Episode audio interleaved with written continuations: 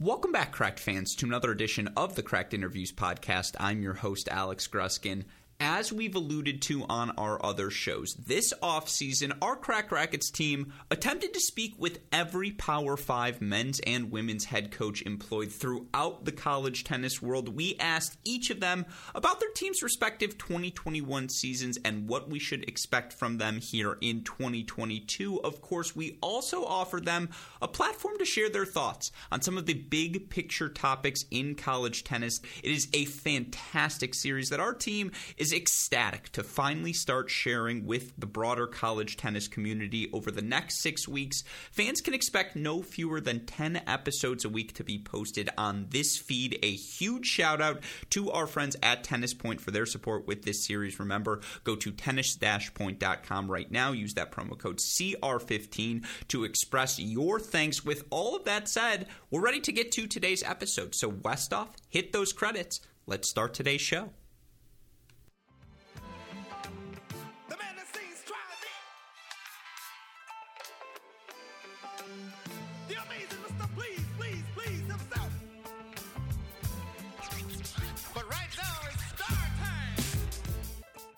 Joining us on the podcast for the first time, the 2019 ITA National Head Coach and SEC Coach of the Year. Of course, you may also know him as the head coach of the South Carolina women's tennis program. Welcome to the show, head coach Kevin Epley. Coach, welcome. How are you doing today? I'm doing very well. Happy to be here. Happy to be chatting with you. Oh, it is my pleasure to have you. And look, there's a lot of things I want to touch on, but it was a busy fall for you all down at South Carolina. And in particular, yeah. the place we have to start is with freshman Sarah Hamner. Now, she's a blue chip recruit. Uh, you know, she was always going to probably do special things in college tennis, but to have her have the fall that she did, I believe 17 and 2 overall in singles, that's mm-hmm. just nuts. And we were privileged enough to be able to be on the broadcast for the National Fall Championships. Took two seconds of watching her, and just because uh, uh she dropped that first, uh, second set, or maybe it was the first set in her first round match against Tennessee, and you could right. just tell there was this attitude of, oh no no no no, I'm winning this match. Just like give me another hour, and. Yeah. I think you could tell when you when you see it, and I'm curious for you. Did you anticipate that level of success, and just what has clicked so quickly for Sarah this fall? Well, as you know, I mean, recruiting is happening earlier and earlier, sure. and um, I, I, saw her at the. It, she was 16 years old, and she was at the clay courts in Charleston, and I had spoken to her on the phone a few times, and her personality was fantastic in that regard. But when I saw her competing, and the way she competed, and, the, and her absolute passion for the game, uh, we were after her immediately. She was our favorite person there, and at that time, she wasn't uh, she wasn't ranked nearly as high as she was later. So we got in early with her, um, and it just so happened that when she came on her visits, I think we were her last visit, and she really wasn't even planning on coming until the last minute.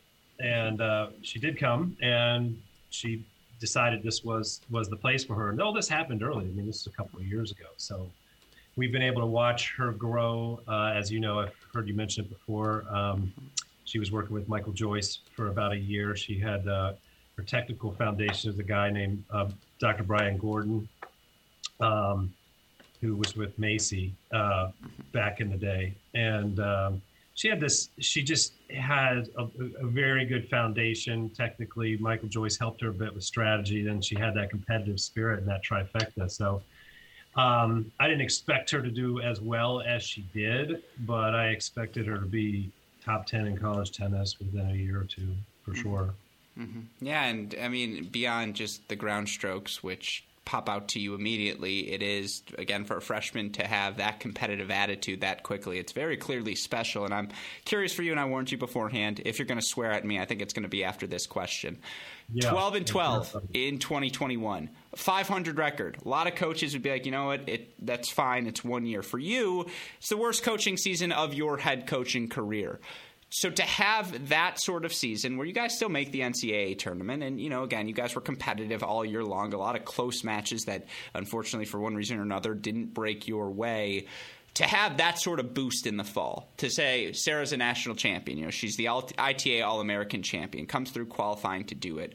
What does that do not only for Sarah, but for the rest of the team as you look towards 2022? Well, um, th- that first part of your question, yeah, we had a very, very slow start. Mm-hmm. We ended up going 0 and 5 in the SEC at one point, which was crazy considering we had been undefeated on the road for two or three years at, at that point. Um, but then I think we won, you know, what was it, six in a row, seven in a row after that. We got going, um, but it didn't end well at the NCAA tournament. But we felt like our old squad was back. Our teams have always started slow, but never that slow. um, so her, coming in and giving a, a boost of energy. Um, you know, we've had a few personnel changes. Uh, she fits right into our culture, and that was one of the reasons I liked her. She's a natural fit for our program, just the way her personality is. Um, so it was really easy to kind of get her sort of coalesced within the program and and you know her energy matching our energy or what we're shooting to do her humility. She's uh, well she seems like a, a pit bull on the court and she can come across tough off the court. She's a she's a just a sweetheart just a great great kid who's always looking to help others. So um, her her humility her selflessness her toughness and everything are all things that uh, that we're big on. So she uh, really helped you know sort of boost that spirit amongst our team and uh, bought in right away. She knew what she was getting into. Mm-hmm. Um, you know, so it's been great. It's been great, and um, you know, we're happy that she's done well. I mean, I was originally thinking she would play two or three, but it looks like she's she's potentially going to be playing higher, which is going to put other people down and get us a little some of our stronger positions that we thought were going to be, you know, at the top a little bit lower. So. Um, we are uh, we're pretty jazzed for for the spring. How nice has it just been to have a full fall once again to be able to work with the players as you normally are? No, that's huge. I mean, that was a big problem for us last year. You know, we didn't have an indoor center. It was raining a lot. You know, we we had the COVID situation. Um, and I think our team was a little demoralized, uh, like a lot of teams, you know. And uh, it just got it just was hard to to to get going. So to have a full season, although I mean it, it seemed like you, you know even though I didn't go to the fall championships, I was with her in Charleston all the way through qualies. It, it seems like I spent most of the fall with Sarah, to be honest. um, but yeah, it's been great to get back to uh, you know the status quo of college tennis and and really sort of get back to what we're used to in the programming that we're, we're used to building around. Mm-hmm. And, you know, again, looking at some of the decisions you made last year, 11 different doubles teams throughout the course of the season and having the chance to speak with so many coaches. You know, usually it's in that 7 to 10 range. 11 is on the higher side. And I know injuries often play a role in getting doubles teams out there and just given how many of your teams had one or two matches total, I think that speaks to that fact. But were you searching last year? Was it the lack of continuity in the fall? What leads to that many pairings, and how much emphasis have you put on that point here this fall? Yeah, a lot of that is searching. We we have a double system, and everybody mm-hmm. everybody teaches doubles a different way. I, we have a uniform system that everybody sort of understands what Gamecock doubles is, so they kind of fit into our programming. So it's interchangeable that way because everybody's trying to do basically the same thing um, with some moderations, depend depending on the you know what one player does with her serve, uh, or how strong her serve is, or how strong the returns are. But I feel like our teams are all very interchangeable. Obviously, you have chemistry issues too. So um, yeah, we were we were searching for anything that worked. I mean, going, you know, it was sort of surreal. Uh, you know, going 0 5 in the SEC to kick it off, and um, I mean, I think we ended up fourth in the SEC. So it didn't it didn't turn out that bad. Um, but I think we got it. We kind of got it figured out at the end there exactly um, exactly what we wanted. You know, we're always pointed to uh, championship season in May. We want to put our best group out there. So along the way, we're just trying to figure out what's gonna what's gonna be the best. Mm-hmm. And you look at again the performance of your team last season, and you know match calculus is something we like to talk about here at Cracked Racquets and as prognosticators, where are we going to find the wins across the board? What was so interesting about your team is how many different places you guys found victories, and you know you look across the board in singles, nine and eight at one. 12 and 6 at 2, you know, 9 and 11 at 3, 11 and 11 at 4, 7 and 13 at 5, 6 and 9 at 6 it was different players every match, and yet somehow, despite you know, other than the two singles position, no real significant over 500 success. You guys were able to scrap your way to four points in a bunch of different matches. What did you learn about your team? How frustrating was that from your perspective? Just again, the I suppose you know it's always nice when you know, okay, we'll take dubs, we'll take three, we'll take five. We got to find one more. How much stress does that put on you, that coaching staff? All of the, I suppose, unpredictability. Um, I, you know, I think it was more just sort of the global things. Like, good gosh, sure. I mean, we had match point to beat LSU early in the season. We were up on A and. I mean, it was like, when are we going to get this this win? Because we know we have the capacity to do it. Um, and I know we're competitive at nearly all of our spots. I think at six we were a little bit weaker, um, but we knew we could we could push the boundaries one through three. Um, we had a couple girls that really weren't feeling it early in the season, and you know you have that, your doubles isn't clicking or whatever. You have that, you lose four three matches. Next thing you know, uh, it snowballs. But um, we knew we were competitive uh, at every position, um, and that we could we could win against anybody. Um, like I said, we're normally a slow starting team. I have yet to figure out why, but generally by the time we get to the SEC season, we're kicking. It just took us a little bit into the SECs in this year to really to really you know, sink our teeth into uh, you know the wins. And uh, yeah they came from from different spots on the team and um, you know we uh, were, we were happy about that that you know and we had a lot of new kids you know that's mm-hmm.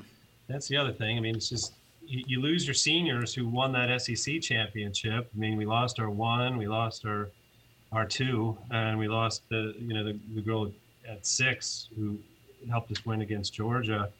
And, you know, they'd been through the ringer and, you know, you have people filling in those shoes. So just trying to find a way to be competitive at every spot. And eventually we got it together. Yeah, you talk about that. You win eight of your last 10 in SEC play, I believe, a run to the conference semifinal in the tournament what was the turning point? Was it simply just as much as, okay, we've now beaten Arkansas 4 0, we've beaten Missouri 4 1 that home weekend, we've actually experienced some success back to back? Is it as simple as just, hey, winning, you know, breeds winning?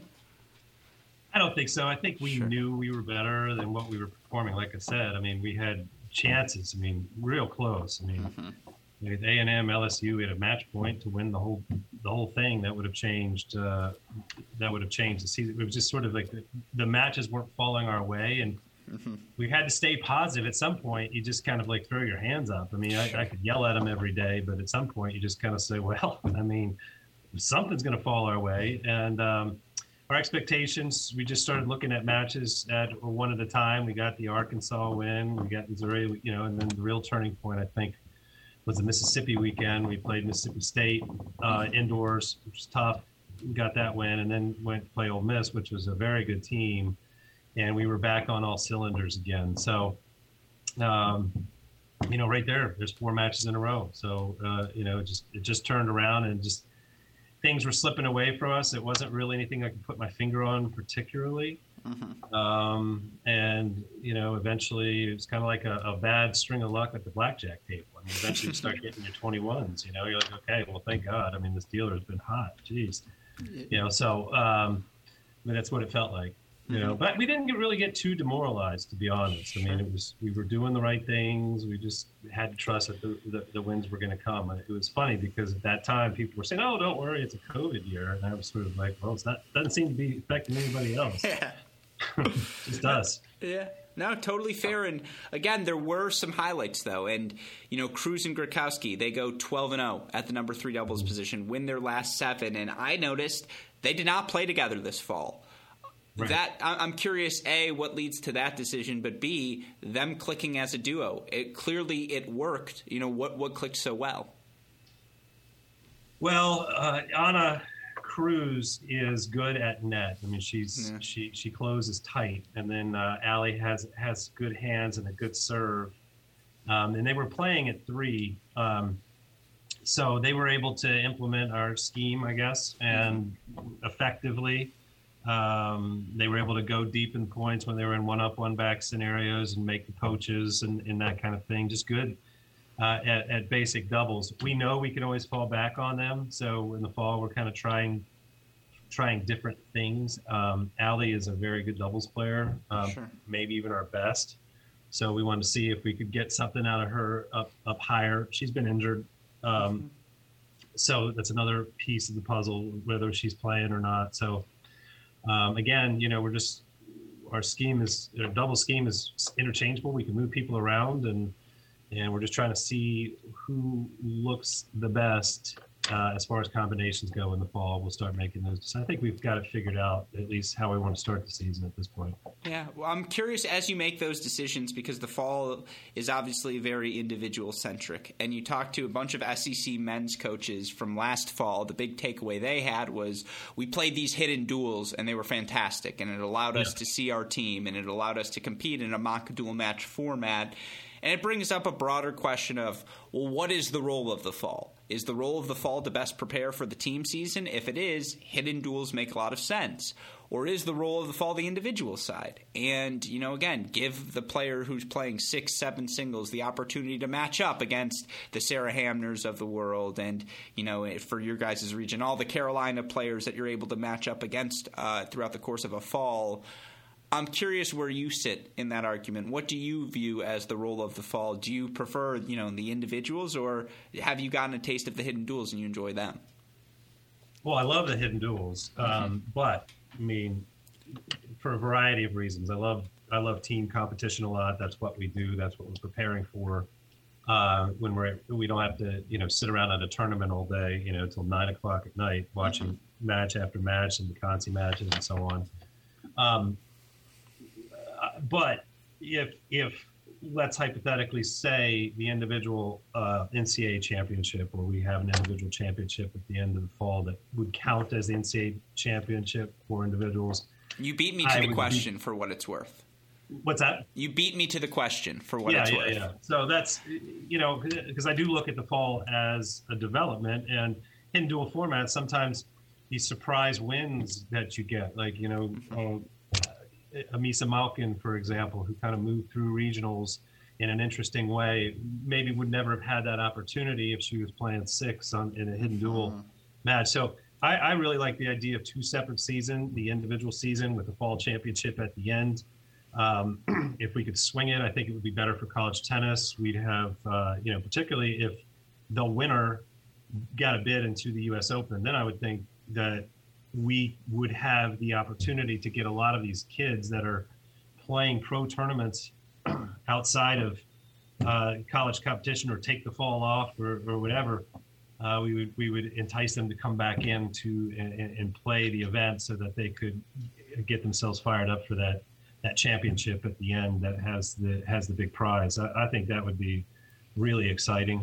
Um, the the fall championships, to me, personal opinion, and the, uh, is a little bit redundant uh, sure. for the the All American in some ways. Um, so I just would love the idea of having to be able to point our arrow in November and say, look, that's the NCAA championship. That's that's where we're headed for. This is how we're going to develop your your game until then. Everybody's going to have a shot in these individual events. Mm-hmm. My only thing would be I'd love to find a way to get the NCAA tournament in that second week of the U.S. Open. It just what a showcase, what a platform that would be for college tennis. The problem is it's a little rushed, and how do you figure out who qualifies? My thing is always well, if they play the spring before, they should be eligible for that NCAA tournament. It's just held mm-hmm. that second week of the U.S. Open, but then you're asking athletic departments, hey, are you going to pay for this kid to come back for pay, to play one more week? And it's like no, and so you're like, right. oh, okay, so that gets a little bit more difficult.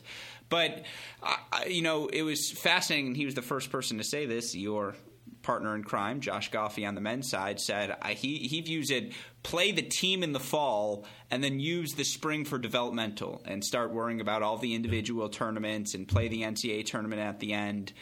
That was interesting to me. I hadn't heard that argument before. I'm sure you've heard it many a times. I've heard it. I've heard it from him. I, you know, I, I think that has its merits um, as well. It's interesting because it sets you up for the summer yes. as well for all those individual uh, events. You know, mm-hmm. um, so the only the only drawback really is sort of you're in team season right away sure. when they, when they get back to school and and um, you know and, and that's going to run quick. But and you wouldn't have that preparation time that we used um, however, you know, the other one of the the things we war with every year, and now because of our restrictions, keep getting more and more in terms of training with the kids this time of year.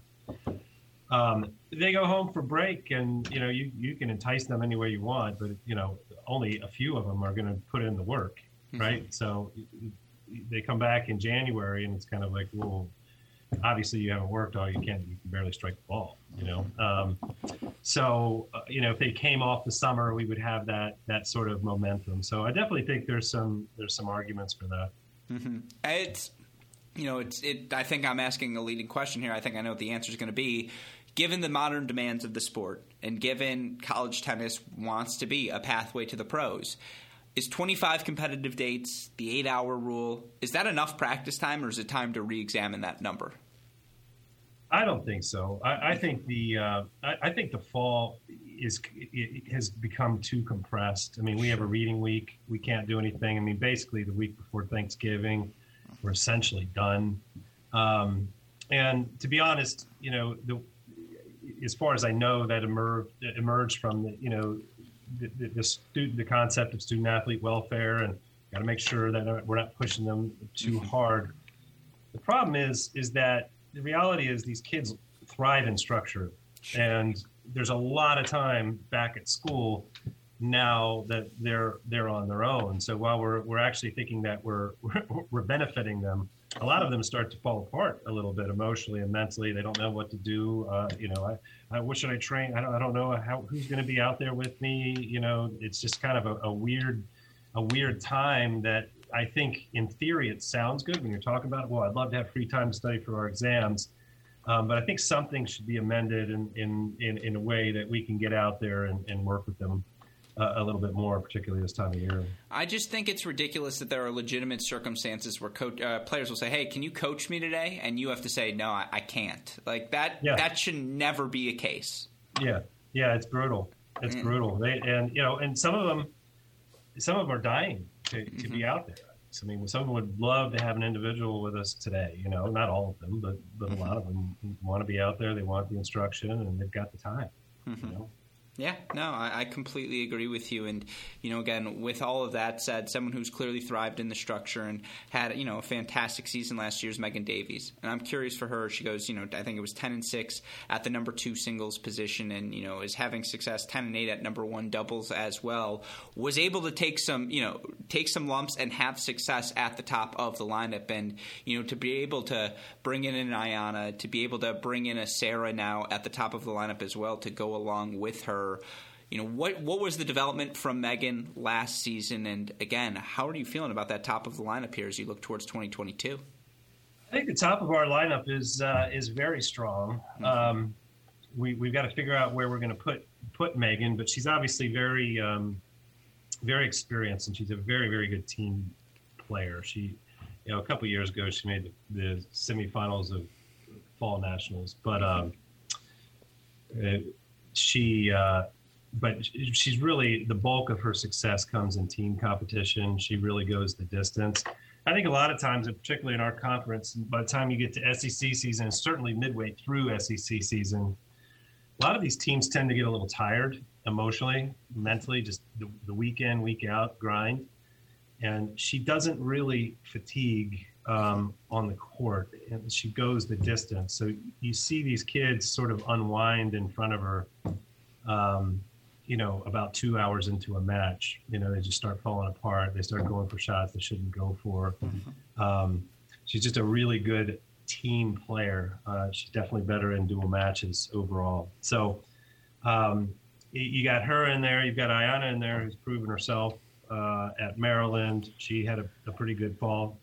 Um, and then you have Sarah, obviously. So we, we feel like we can take out anybody at the one, two, three spots. Our doubles is always pretty good. So figure we can get um, some doubles points. And we're really trying to figure out our, our four, four through six. So, um, and we got to be able to get some wins there as well. You can't put all that pressure on our top three. Well, you talk about that 24 and 33 last year in those three positions. How what is the emphasis to get, you know, again, we know what the talent looks like at the top. How has the emphasis been to get the depth, to get some of the other contributors, you know, whether it be an Anna or an Allie or just, you know, Misa and Elise, all of these different players. You've got a bunch of options and obviously you brought in one of the top recruiting classes in the nation uh, last season you know, what do you do to get all of those players up to speed so you can that burden up top? I mean, a lot of it has to do with them. I mean, their sure. individual decisions. I mean, we've got 11 kids. It's kind of like, hey, look, we're looking for people to to win. So show yourself, show what you can do. And um, Elise really took that to heart. I think this semester she's um, she's starting to play at a pretty high level. She's got a couple ranked wins. Um, uh, this semester towards the end, and uh, you know she's really picked up her game. So she kind of rose to the challenge there. We think Misa is looking pretty good. Eh, we found out Allie has a, a torn ligament, and she's had it since November of 2019 in her knee. So that's obviously been hindering her somewhat. Was a factor all last year, but she's not one to complain. Um, but we figured that out this year, so she's got her. She's getting her knee taken care of. Um, so we definitely know that she can play. Her best tennis is ahead of her if we can get this knee situation straightened out. Um, and then you know we've got some some other kids that we're a little uncertain about, and uh, they may get their opportunities. But but really, it's just one of those situations where it's just look, we're we're training you. Um, you guys got to make the right choices. Um, you've got to be coachable. You've got to be willing to work. You've got to fit in culturally to put yourself in the best position you can to get an opportunity four through six. We talked about it with um, we talk about it uh, at the beginning of the season. We know we have a hidden goal here at the beginning of the season. Uh, they'll get some opportunities. If someone can hit the ground running, they're going to get the they're going to get the nod. If they start winning there, they could be in the lineup for the for the whole year. So, could be a tight window for some of them. Yeah. No. It, again, and it it, we know right now, and I'm curious your thoughts on this, the depth in college tennis. And obviously, we've got five classes of high school graduates right now, so there's just inherently more depth. But, you know, date back to 2019, you guys go, what, 23 and 4, and pretty much run the table during the regular season. Obviously, that team was very, very good, and that's not that far removed. But, you know, does it take more now to compete at the top of college tennis? Is the depth better than it's ever been, in your opinion? Uh, I think at the very top, it's it's better. Um, you know, obviously, you look at teams like North Carolina. I mean, they're just stacked from top to bottom. Um, but you can have 11 great players and six still only play. So, um, you know, it's. I think it's probably slightly better at the at the very very top. Uh, I think the elements that that make us that will make us good are essentially the same. Um, uh, I think that you know there are there are some intangibles within a team if your culture is right that that can really help you. That certainly helped us um, a few years ago. You know, just how how our girls compete um, and go the distance and sort of do it for each other. Um, but yeah, I mean, it's it's it's it's never gotten easier. Um, but then again, I mean, you look back I look back at the beginning of my career um, when I was at Fresno State in 1999, 2000s, and look at teams like Stanford. I mean, I would put that Stanford team to win it all today, to be honest. Sure. Yeah, no, I mean, by the way, I feel like every good coach coached around at Fresno State, which is why I was so disappointed yeah. to see them cut out the men's tennis program. But Dancer yeah. was there, Peter Smith was there, who uh, everyone was there, right? So who's Liberty who? was there. Yeah, yeah, mm-hmm. yeah, a lot of good ones. Mm-hmm. And so Brad obviously, at one point. Yeah, I was going to say that's a story. We'll, we'll have to get back to that time. But no, again, so when you look at your team this season, and it's a brutal kickoff weekend for you guys. I believe you're headed down to Texas A&M, and Texas Tech is there. Princeton is there. Those are all very, very good teams. Uh, I'm curious, and I, I, think I don't think the rest of the schedule has come out quite yet for you guys. Uh, what's the schedule look like for you all? Where are you headed this season? Oh gosh, we've got a we've got a trip to Oklahoma uh, we, uh, we this is probably the hardest schedule I've ever had, uh, to be honest. I mean, we've got a trip. Uh, we, like I said, we're going to Oklahoma. We've got uh, we've got that kickoff. Our hidden dual is Georgia Tech, Auburn, and Wake. Then we're going to Wake and NC State. you know, so obviously NC State is is tough. Um, and then we've got Clemson, and then we've got our whole SEC season. So, I mean, we basically play in ranked team every weekend, um, you know, all the way through. So, uh, we'll, we'll, certainly find out what we're made of throughout this season. Yeah, we end with Florida, and that's always a battle. Um, uh, in that regular season with Florida, you know, the Auburn Florida weekend there at the very end, and you know, Florida's is is looking strong. So Mm-hmm. Uh, you know, gonna be gonna be uh, a long, hard stretch, but we're excited for it feel like it could be a big bounce back year for SEC teams. Last year, I feel like was a bit of a down year. You know, whether it was you guys or Florida, Vanderbilt, just not quite being at the level you guys have all been at these past couple of seasons. Obviously, Georgia's Georgia; they're always going to be there at the mm-hmm. top. But what, what are your thought, thoughts on competing in the SEC conference? Obviously, Texas, Oklahoma looming on the horizon as well. Uh, so good to get that Oklahoma rep in now. But uh, your thoughts on where the SEC is entering 2022? Well, I, you know, a lot of these teams, I think if you look at sort of the UTR from a UTR perspective, um, it's a little bit lower. Uh, to be honest, um, you know, you got if you just go through the power the power sixes. I mean, um, you know, you have the Tennessees in the 20s, LSU in the 20s, Arkansas in the 40s, Vanderbilt in the 20s, Kentucky in the 60s, Alabama in the 40s. Um, whatever that means. I mean, because you know, a few years ago we had five the top 10 teams in the SEC. Now we have we still have some good teams top. Obviously, um, Georgia's good. Texas A&M has kind of snuck in as being a, has become a real real contender here over the last few years. Um, so we'll see. I mean, I, I, think you know a couple teams have faltered over the last few years. Vanderbilt being one. Maybe Florida is not quite as strong. Certainly not as strong when I first came to the league. Um, but you know, some teams are, are, are stepping up in, in, their place. But a lot of this just has to do with I think the strength of the ACC has gotten to be ridiculous um, relative to us. Um, I mean, they've just they've gained uh, a lot, and we've probably lost a little bit. So, um, but you've got you've got such powerhouses in there now from mm-hmm. from Duke, UVA, UNC. We were just talking about them. Georgia Tech is good. Mm-hmm. Uh, it's it, they're just getting to be super strong. So, um, you know, I think we're I think we're still an extremely strong conference, and uh, I think you could be right that uh, we will we will go hopefully a little bit further in the uh, in the tournament this year. We were talking about that on one of our SEC calls mm-hmm. recently. We've been playing a lot of clinch clinch, and they correlated the clinch clinch not finishing matches kids not developing the skills to win matches down the stretch at the NCAA tournament. Um, whether you agree with that or not is up for your own individual decision. But we are going to play clinch play this year, and hopefully that will help us as well. Yeah, I love that decision. Totally in favor of that. And you know, again, it, it is interesting. You talk about the strength of other conferences, and certainly that has played a factor. Um, when you look at this SEC conference, and again, your team more broadly nationally, uh, obviously, it's a little bit easier for you guys to get a bunch of good matches throughout the course of the year because even the matchups against Alabama, Arkansas, Auburn's of the world, those are top 50 programs. You know, last season you guys go 12 and 12. You didn't have to worry about the 500 rule, and you guys were able to get into the tournament no matter what because they waived that rule. I'm curious if you would like to see that rule waived moving forward to encourage things. You know, obviously this helps the Power Five conferences in particular, but you can go play ACC schools, you can go play Oklahoma, go play whomever and not worry about the burden of finishing 500.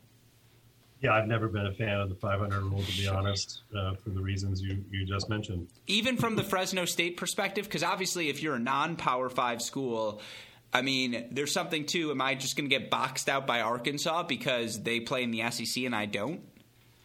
Not well, in that particular case, and when I was at William and Mary, um, you know, obviously, I think some schools you're you're, you're absolutely right, but Fresno State, I mean, we basically played a Pac-12 schedule. Sure. Played USC, we played UCLA, we played Stanford. I mean, we have we had our we had our opportunities just from that proximity and being, you know, that we would go play them. We would, we would have a hard time. Cal would come play us occasionally. Sure. We are like a three to one ratio with them, but yeah. but you would never get Stanford to come to Fresno. That's for darn sure. Um, but the, same with William and Mary. I mean, we were we uh, you know we had that opportunity. We played UNC. We played um, all the you know all the top NC State. We played Duke. Um, we we did have that opportunity to to reach out and, um, and get those schools. Obviously, it is it does benefit the, the bigger the, the, the bigger conferences more. Um, um, but you know, that's that's certainly coming from the perspective of somebody that resides within a bigger conference. So, mm-hmm. yeah. No, com- completely fair. And, you know, again, with those sorts of things in mind, I do want to talk about some big picture items in college tennis, and we've hit some of them already. But I'm curious from a recruiting standpoint. And, you know, this year you probably massaged it perfectly, bringing in, you know, again, a top 12 class in the nation, players like Sarah and Misa and Chloe, and also getting someone like Ayana as well. How does, and obviously right now it's more pronounced than ever before, but how does the plethora of players and the destigmata- uh, destigmatization of transferring and you know the transfer portal. How does that factor into your recruiting? How do you balance the availability? I can go find a five singles player. I can go find a six singles player for a year versus obviously the long-term development that has borne so much fruit for your south carolina program. Oh, that's well. You also have it's it's a revolving door, right? So sure players can leave easily too. So it's it's you know you can get them easily, they can leave easily. So I mean it it it, it, it has pros and cons in terms of you know within a within a team, um, mm-hmm. obviously, but. You, know, you, you really you don't you have players that you build relationships with and and they feel like well we can just jump ship no problem and you know that that creates a problem and perhaps delves a little bit into the idea that one of the, my big problems with junior coaches, for instance, is you're just trying to keep the kids happy because you're trying to keep you know these these the check coming in to pay for you know the junior lesson. If, you know, in Atlanta, for example, you have 200 academies or something ridiculous, and you come you get hard on a kid because you're trying to train them to be a champion, and and they they they complain, you know, they'll go to the next academy. It's, it's very hard to sort of. It's one of the problems we have with junior kids coming in is a lot of them just have not been trained the right way because mm-hmm. they've been kept happy their whole life. So I think, you know, there's more incentive for that, and we already have structural incentives along in that direction anyway with student athlete welfare, as I mentioned earlier. So a lot of the incentive structure within a, a college coach has got is moved more towards this sort of expediency of hey let's uh, let's make sure we you know everybody's feeling good you know and, mm-hmm. and and trying to plug the holes and that kind of thing and sort of implementing a, a long-term program and philosophy that is very difficult to to get these kids to understand. So, you know, in our program, you know, over the years, it, it, it takes two years um, mm-hmm. to get in, to get on board. I mean, it's because it is very, very difficult. And we feel like we retrain the kids as they come out of, out of juniors. Now, Sarah was sort of a gamecock coming in already. I mean, mm-hmm. but typically it will take a kid two years to get to that level of competitive spirit. And you, you do that by not massaging them you know, uh, and keeping them keeping them thrilled every day. You do that by pushing them harder and harder and harder and showing and expanding their capacities mentally, physically, and emotionally. So, um, so we're going to run our program the way we run it, regardless. I'm old now, so you know I'm not. You know, a lot of these young coaches are dealing with a, a very quickly changing landscape, and um, I've sort of been doing this since I was 24. I'm almost mm-hmm. 50. So uh, I'm pretty confident in, in how we do things and um, and our philosophies and, and, that kind of thing, and really not trying to prove anything, to be honest. Just trying to get these kids better and, and build the best team we can. We can. Um, but I'm not. I'm not going to change what we do. We'll just deal with the transfer portal as as it comes it comes and as our players come and go. I love it. Well, with that in mind, and I think I've heard part of it in that answer, but I'm asking every coach this. I want to hear the opportunity because I know for a lot of our listeners, whether they be fans, players, parents, they haven't gotten to hear your voices. Give me the pitch. Why should I come down to South Carolina? Why should I become a Gamecock and come play for Coach Epley? Because you'll get better. Uh, you know, um, that team, for example, that that uh, that beat Georgia in the finals of SECs. I think you know all their players were top hundred ITF. We didn't have one in the top hundred. I think our highest was well, I can't even remember, but it was all those kids were developed into being very, very strong competitors. But it takes a, it takes a certain kind of kid to come here. Uh, we have sort of a work hard, play hard philosophy where girls get along really well. I mean, we have a very strong team chemistry, which is helpful. We've done that intentionally by recruiting a certain type of kid, um, and that's that cohesion is is important, and that that kind of sells itself when girls come on camp and they just sort of feel that, and you know how close the team is they they really fall in love with the place. If they're into tennis and they see practices and the uh, and how much we put in to the individual development with our developmental plans and um, how detailed we are mm-hmm. and how hard we work, uh, that's going to appeal to a certain kind of kid. It's not going to appeal to everyone, um, but that kind of kid, they'll see that here and compare it to other places, and and will certainly be on on uh, their radar up against anybody, I, I believe. Um, it's it's really a matter of getting them on campus and, and see what we have to offer and selecting the right the right type of kid. Yeah, I love it. How does NIL you think impact recruiting in college tennis as a pathway to the pros moving forward? Uh, that that remains to be seen. I mean, we're sort of sure. experiencing that right now. Uh, Sarah's sort of building her profile right now. I mean, she's got a bubbly personality.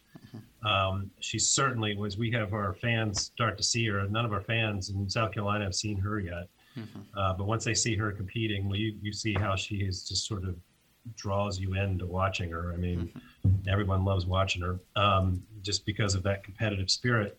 Um, and uh, you know, she's she's got some marketability, obviously. So uh, we'll see. I mean, we'll see. She's building out some profiles. She's building an online profile right now, um, and we'll see how that impacts her. And you know, I think people are divided on that. Well, it won't affect tennis players that much, or it's really not going to affect that many people. I tend to think that um, I tend to think that you know some of these kids are, are actually going to do do pretty well once they tap into the to the right people. And if we can do that, you know, we can certainly use that as uh, build. You know, those relationships are made. Um, you know, that can certainly be something that could people can recruit on. I think there's some coaches are going to find a way to manage that a little bit better than others. The you know the mm-hmm. marketing type coaches. You know, um, I have a few in mind. I won't name them right now, but I'm sure they're they're diving into this full bore. Sure. You know, and, and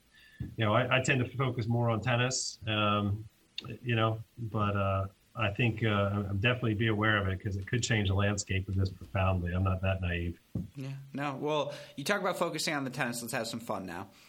If you could recoach any match from your career, which one would you pick? You can go back again. It's almost 25 years now as a head coach. Certainly, you've been a coach for about 25 of them oh, now. For sure, our uh, our Duke match at NCAA's. That's the um, one. You take that over Georgia, re-experiencing that four-three win. You oh, I can't experience that again. It was televised a bunch of times on the SEC network. Yeah. I still have never watched it. I, I, I had a heart attack if I go through that again.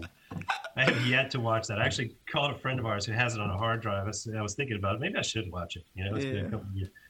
Um, but uh, yeah, you know, we showed up at NCAA's in Orlando, and Paige, who was just our absolute warrior, mm-hmm. stepped on the ball on the first day of practice, and ankle blew up like a softball. And like, it, it, it's a freak accident, and we knew that was, we knew she wasn't going to be able to be 100%. So if I could, if I could relive that whole week uh, I made some. I made a, a, bad coaching call in doubles that I, you know, I would just, I would love to to redo that whole thing uh, get that doubles point because I think that would have been a different match. Yeah, no, I, I, love it, and yeah, I mean, looking at it, it's, I'm looking at the uh, the scoreline. I imagine it's yeah, watching that Jokic Martins match at the end. It's mm-hmm. just like you're like, if I never have to live through that, because my theory is it is so much harder. And obviously, you were a former All Conference standout playing at SMU.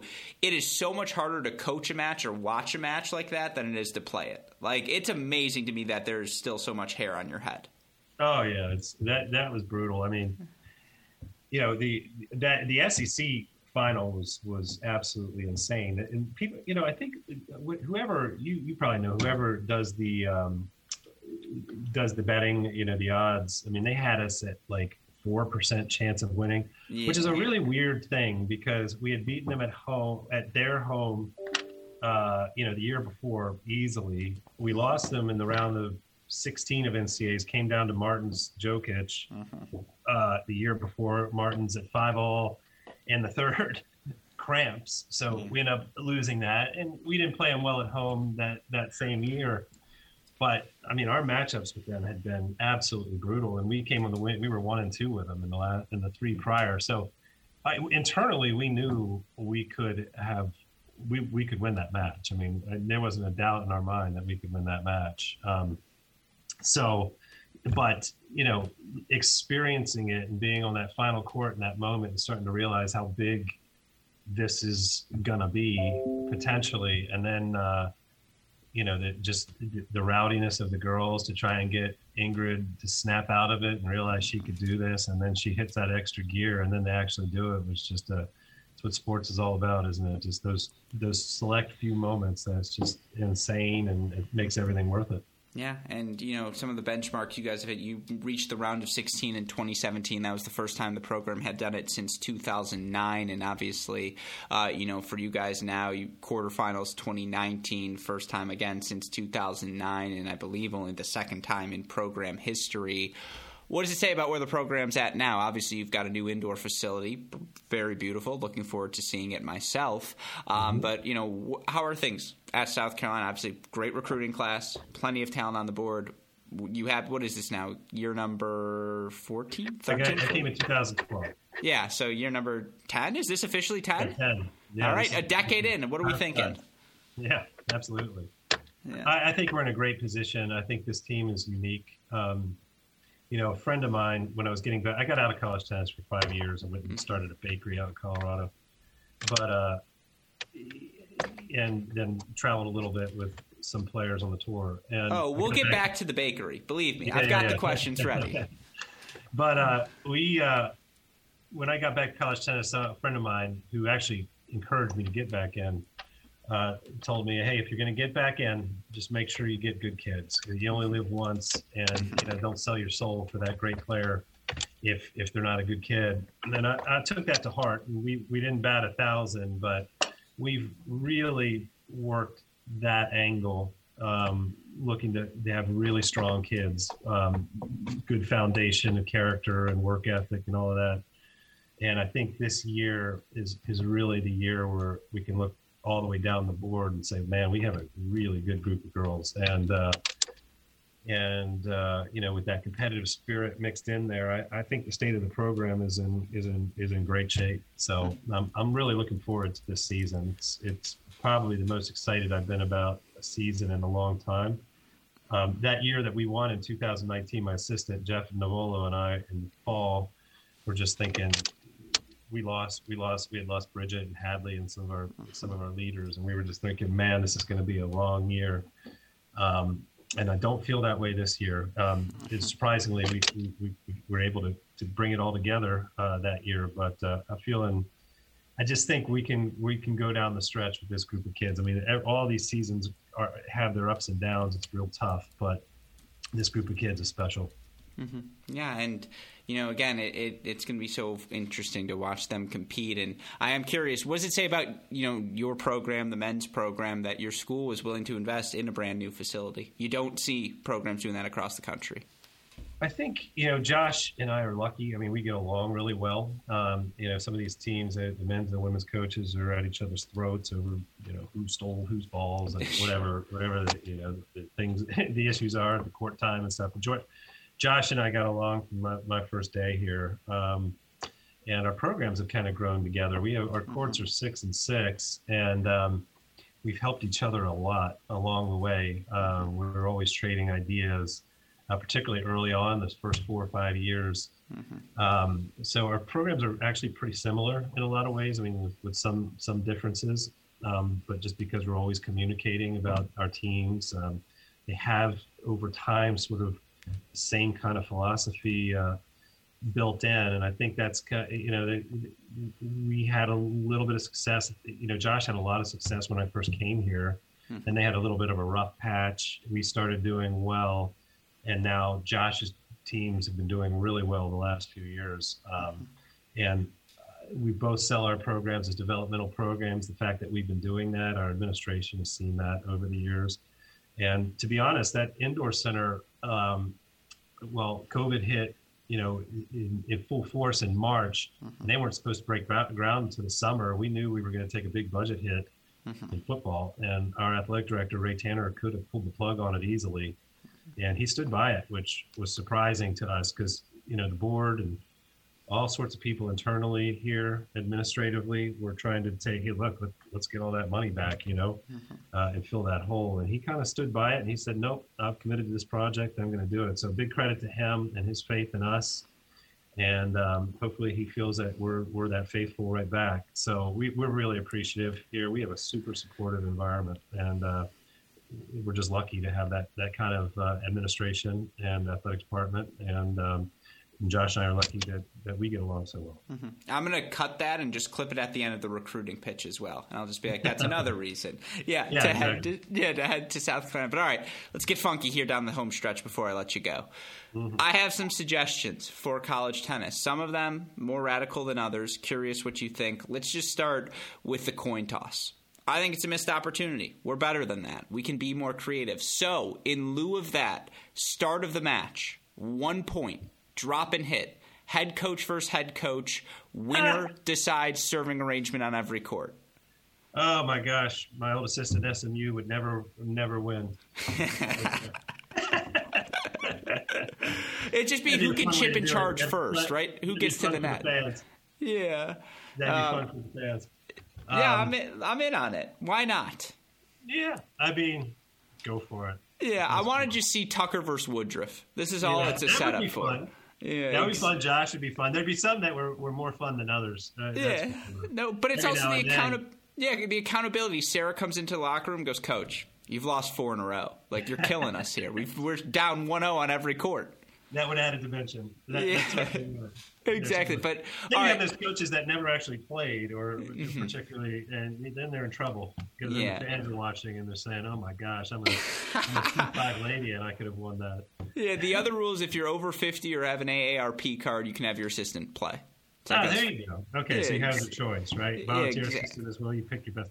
Then I'd start picking, uh, you know, just high level playing assistants. That's, what I'm talking about. Everyone's a winner here. Um, yeah, but exactly you know, the other thing, and again, it's about engaging the crowd. I think the 40 minutes of college tennis doubles are the best 40 minutes in all of tennis. Just it's a rat race, and you know, it's Russian roulette. It's three matches. It's easy to follow. Every point matters. But then doubles ends, and you know, the smart coaches give them pizza for the middle 10 minutes. But it's like first 30, 40 minutes of college tennis double uh, singles. It doesn't really mean anything. Like, yeah, it's a first set, but it's just a first set, and so. I don't know. Uh, do you feel that that loss of momentum, like in that ten minute stretch, is that a concern you have from a you know from the fan perspective? So much so that I wrote up a. Uh, it was sort of one of a few people leading the charge for a, a shootout format, mm-hmm. um, and I did a one pager that's kind of gotten around the country. Uh, the lull between doubles is just detrimental, and to be honest, in a in a in a match that's five two, the doubles point didn't matter anyway. Mm-hmm. So it's kind of a dead match. So, and how much time do people have? I mean, they, they, they come in, they get their pizza, they sit down, you know, they've got to get through the doubles point, 45 minutes, an hour. I mean, if they're watching, you know, a basketball game, it's, that's the bulk of the game, right? Yeah. And then there's this lull, and uh, then the players go out there, and the competitive level isn't quite as high early on in singles match, and you kind of got to build to this crescendo. So, you know, our, our whole push was this two hour, you know, get into the two hour window for for uh, for TV. Mm-hmm. I was working a lot with this with Roland and uh, Chris Young and and uh, get trying to get this this shootout format together. Uh, as well. And since we had all those Zoom calls, we were presenting that. We really built a big, a very good argument for um, trying something that would fit into a two hour window Mm-hmm. And you know, we went through the stats. We figured out a format that would 92% of the matches would fit in there. Um, in that, the shootout format obviously be singles first, and you only play doubles. It's kind of like I, mean, I was watching the Alabama Auburn football game the other yeah. day, and you get these these these overtimes, and then the, the in the, by the third overtime, I guess they're just basically lining up and yeah, trying two point conversions. Like, yeah, it's like the soccer, you know, the kid, you know, the shootouts yeah. in soccer. I mean, it's like mm-hmm. well, you're not playing soccer; you're just kind of shooting but those are the most exciting parts of the game. And um, so our idea was in some in some manner um, in any of these matches that get to three all, you play a either a 10 or 15 point breaker for mm-hmm. deciding all three doubles matches go out at once. And so on all three mat three all matches would be decided by the team. Mm-hmm. Um, so the intensity would be insane, and that those people that stuck through singles, they get up there, they play singles. They have sort of two, uh, you know, two climaxes in the match. You have that three-two. Oh my gosh, are they going to win? Yay, won! Or oh my gosh, it's going to shootout. And then all of a sudden, all the players storm the court. All that lull where we would have lost fans would just keep all the fans there because this is going to be the super exciting piece. All the players are back out there screaming and yelling at each other. And you, you, have the scoreboards. One court's nine seven, one's eight all. Yeah. You know, one is uh, six two, and you just the matches start peeling off. Mm-hmm. I just think the excitement would be would be extraordinary, and that these matches would climax. Then you wouldn't have that dead match, you know, the dead doubles match. I mean, I, I just, you know, the, the the kick the kickback to it is, you know, oh, it diminishes doubles. That was one thing, and I don't think so. I think it makes doubles yeah. more important, to be honest. But uh, or you won't play doubles points that often, yeah. and I guess that's true. Um, I, I, guess that is true. You will you'll definitely cut out some matches, and that would be one of the costs of it. But uh, you know, for for for the overall utility, I just feel like it, it, it, would just generate a ton more excitement in a, in a, in a smaller window of time. No, I, I love it, and now I know the origins of the one pager. So this is yeah. this is just information for this is what I was looking for. Uh, something I've been gravitated towards is either a one four or a two three format where you're playing you know one doubles, four singles, two doubles, mm-hmm. three singles, and everything starts simultaneously. So by yeah, the time the doubles is done, exactly you get to set number two, and you only have you know yeah some matches might go three sets, but at that point you want to be engaged because everything comes down to that. Now of course at that point you know so many players are being typecast singles, doubles, specialists, and they're not going to get the full developmental routine. So, my solution to that is let's bring in substitutions. Let's play the 2 3 format. Once the players are done with doubles, you don't like the way your singles players are performing, hey, you're in. We're stepping in on court number two. It's time for me to sub you in. And that way, again, it's a, it's a little bit of everything. And this is more fan experience. You're right. At what point are you compromising the tennis? Like, that's certainly a question to ask. Yeah. But I do think there's something to uninterrupted play. And I, I really like the shootout idea. Or just, again, let's go back to how it used to be play doubles second. Like, if it comes down to doubles, it becomes yeah. that much more important. Make them all worth one instead of a doubles point. Like make it matter. That like just flip the format. Yeah, that and to be honest, if we put doubles second and they were still six game no ad sets, it's roughly the same thing. Right? Exactly. Because I mean, it, will it, be quick. So I mean, you could do it that way as well. I was just you know just I like the idea of compressing the match into a tighter time frame and just the one two the numbers going up sure. is points real easy to follow mm-hmm. fans would go nuts um, but you would effectively get the same same thing if you do uh, doubles after, and it's a six game set. I mean, yeah. It, you know, and, and, and, if it was only, and only played if it's tied, why? Yeah. You know, you know the problem, I suppose, is how many great pros in the doubles ranks have come from college tennis of late, both men's and women's side. It's just like countless players with doubles, t- uh, you know, college ties are having success. Do you lose that element if you de-emphasize doubles? That's something to consider, but I don't think so.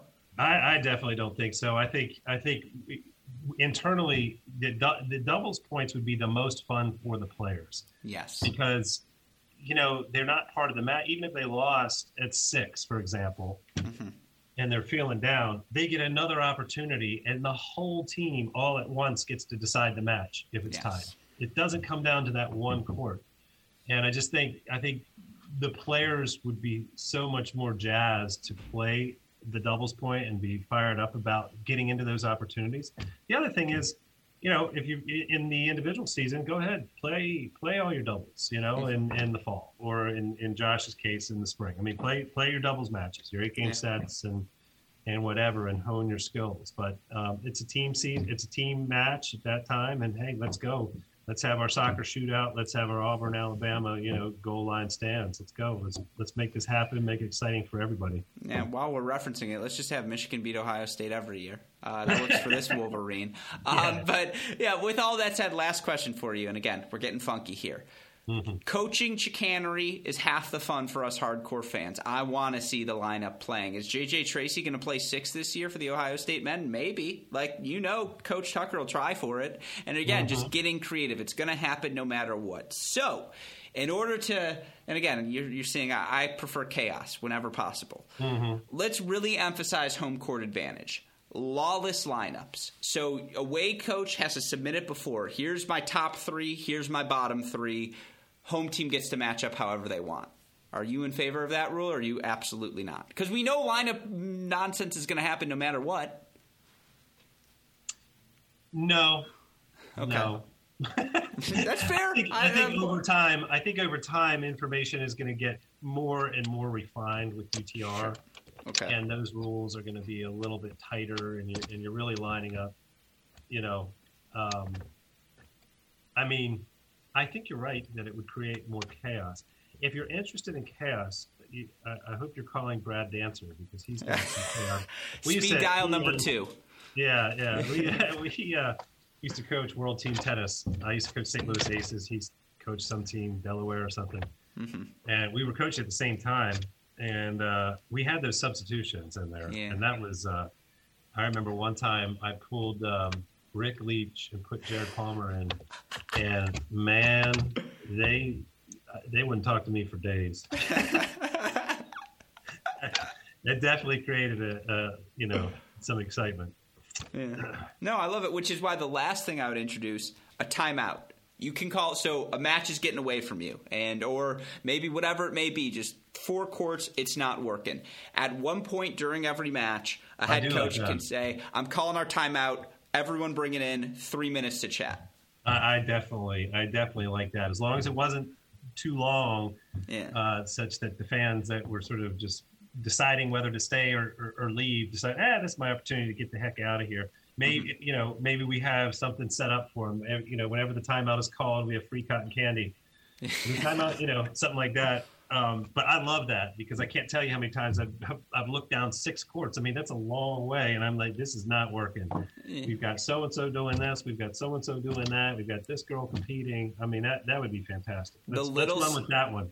Yeah, the Little Caesars hot and ready timeout. You're just firing yeah. out little stuff, and it's all working. No, yeah. of all the rule changes I've asked coaches about, the timeout is the one I actually think might like come to fruition. Where I they like were, yeah, yeah, So that's it's fascinating. And again, I've got plenty of other things I would love to pick your brains about, but I promised you 30. We've hit the hour mark. So, Coach. I really appreciate you taking the time to chat with me today, and obviously for me, coming up as a fan, really 2009 onwards, South Carolina success has been a staple of my college tennis experience, and that's a testament to the work uh, you guys have done. So, wishing your team success, health throughout the course of the season, and obviously, spot is always open for you on this show.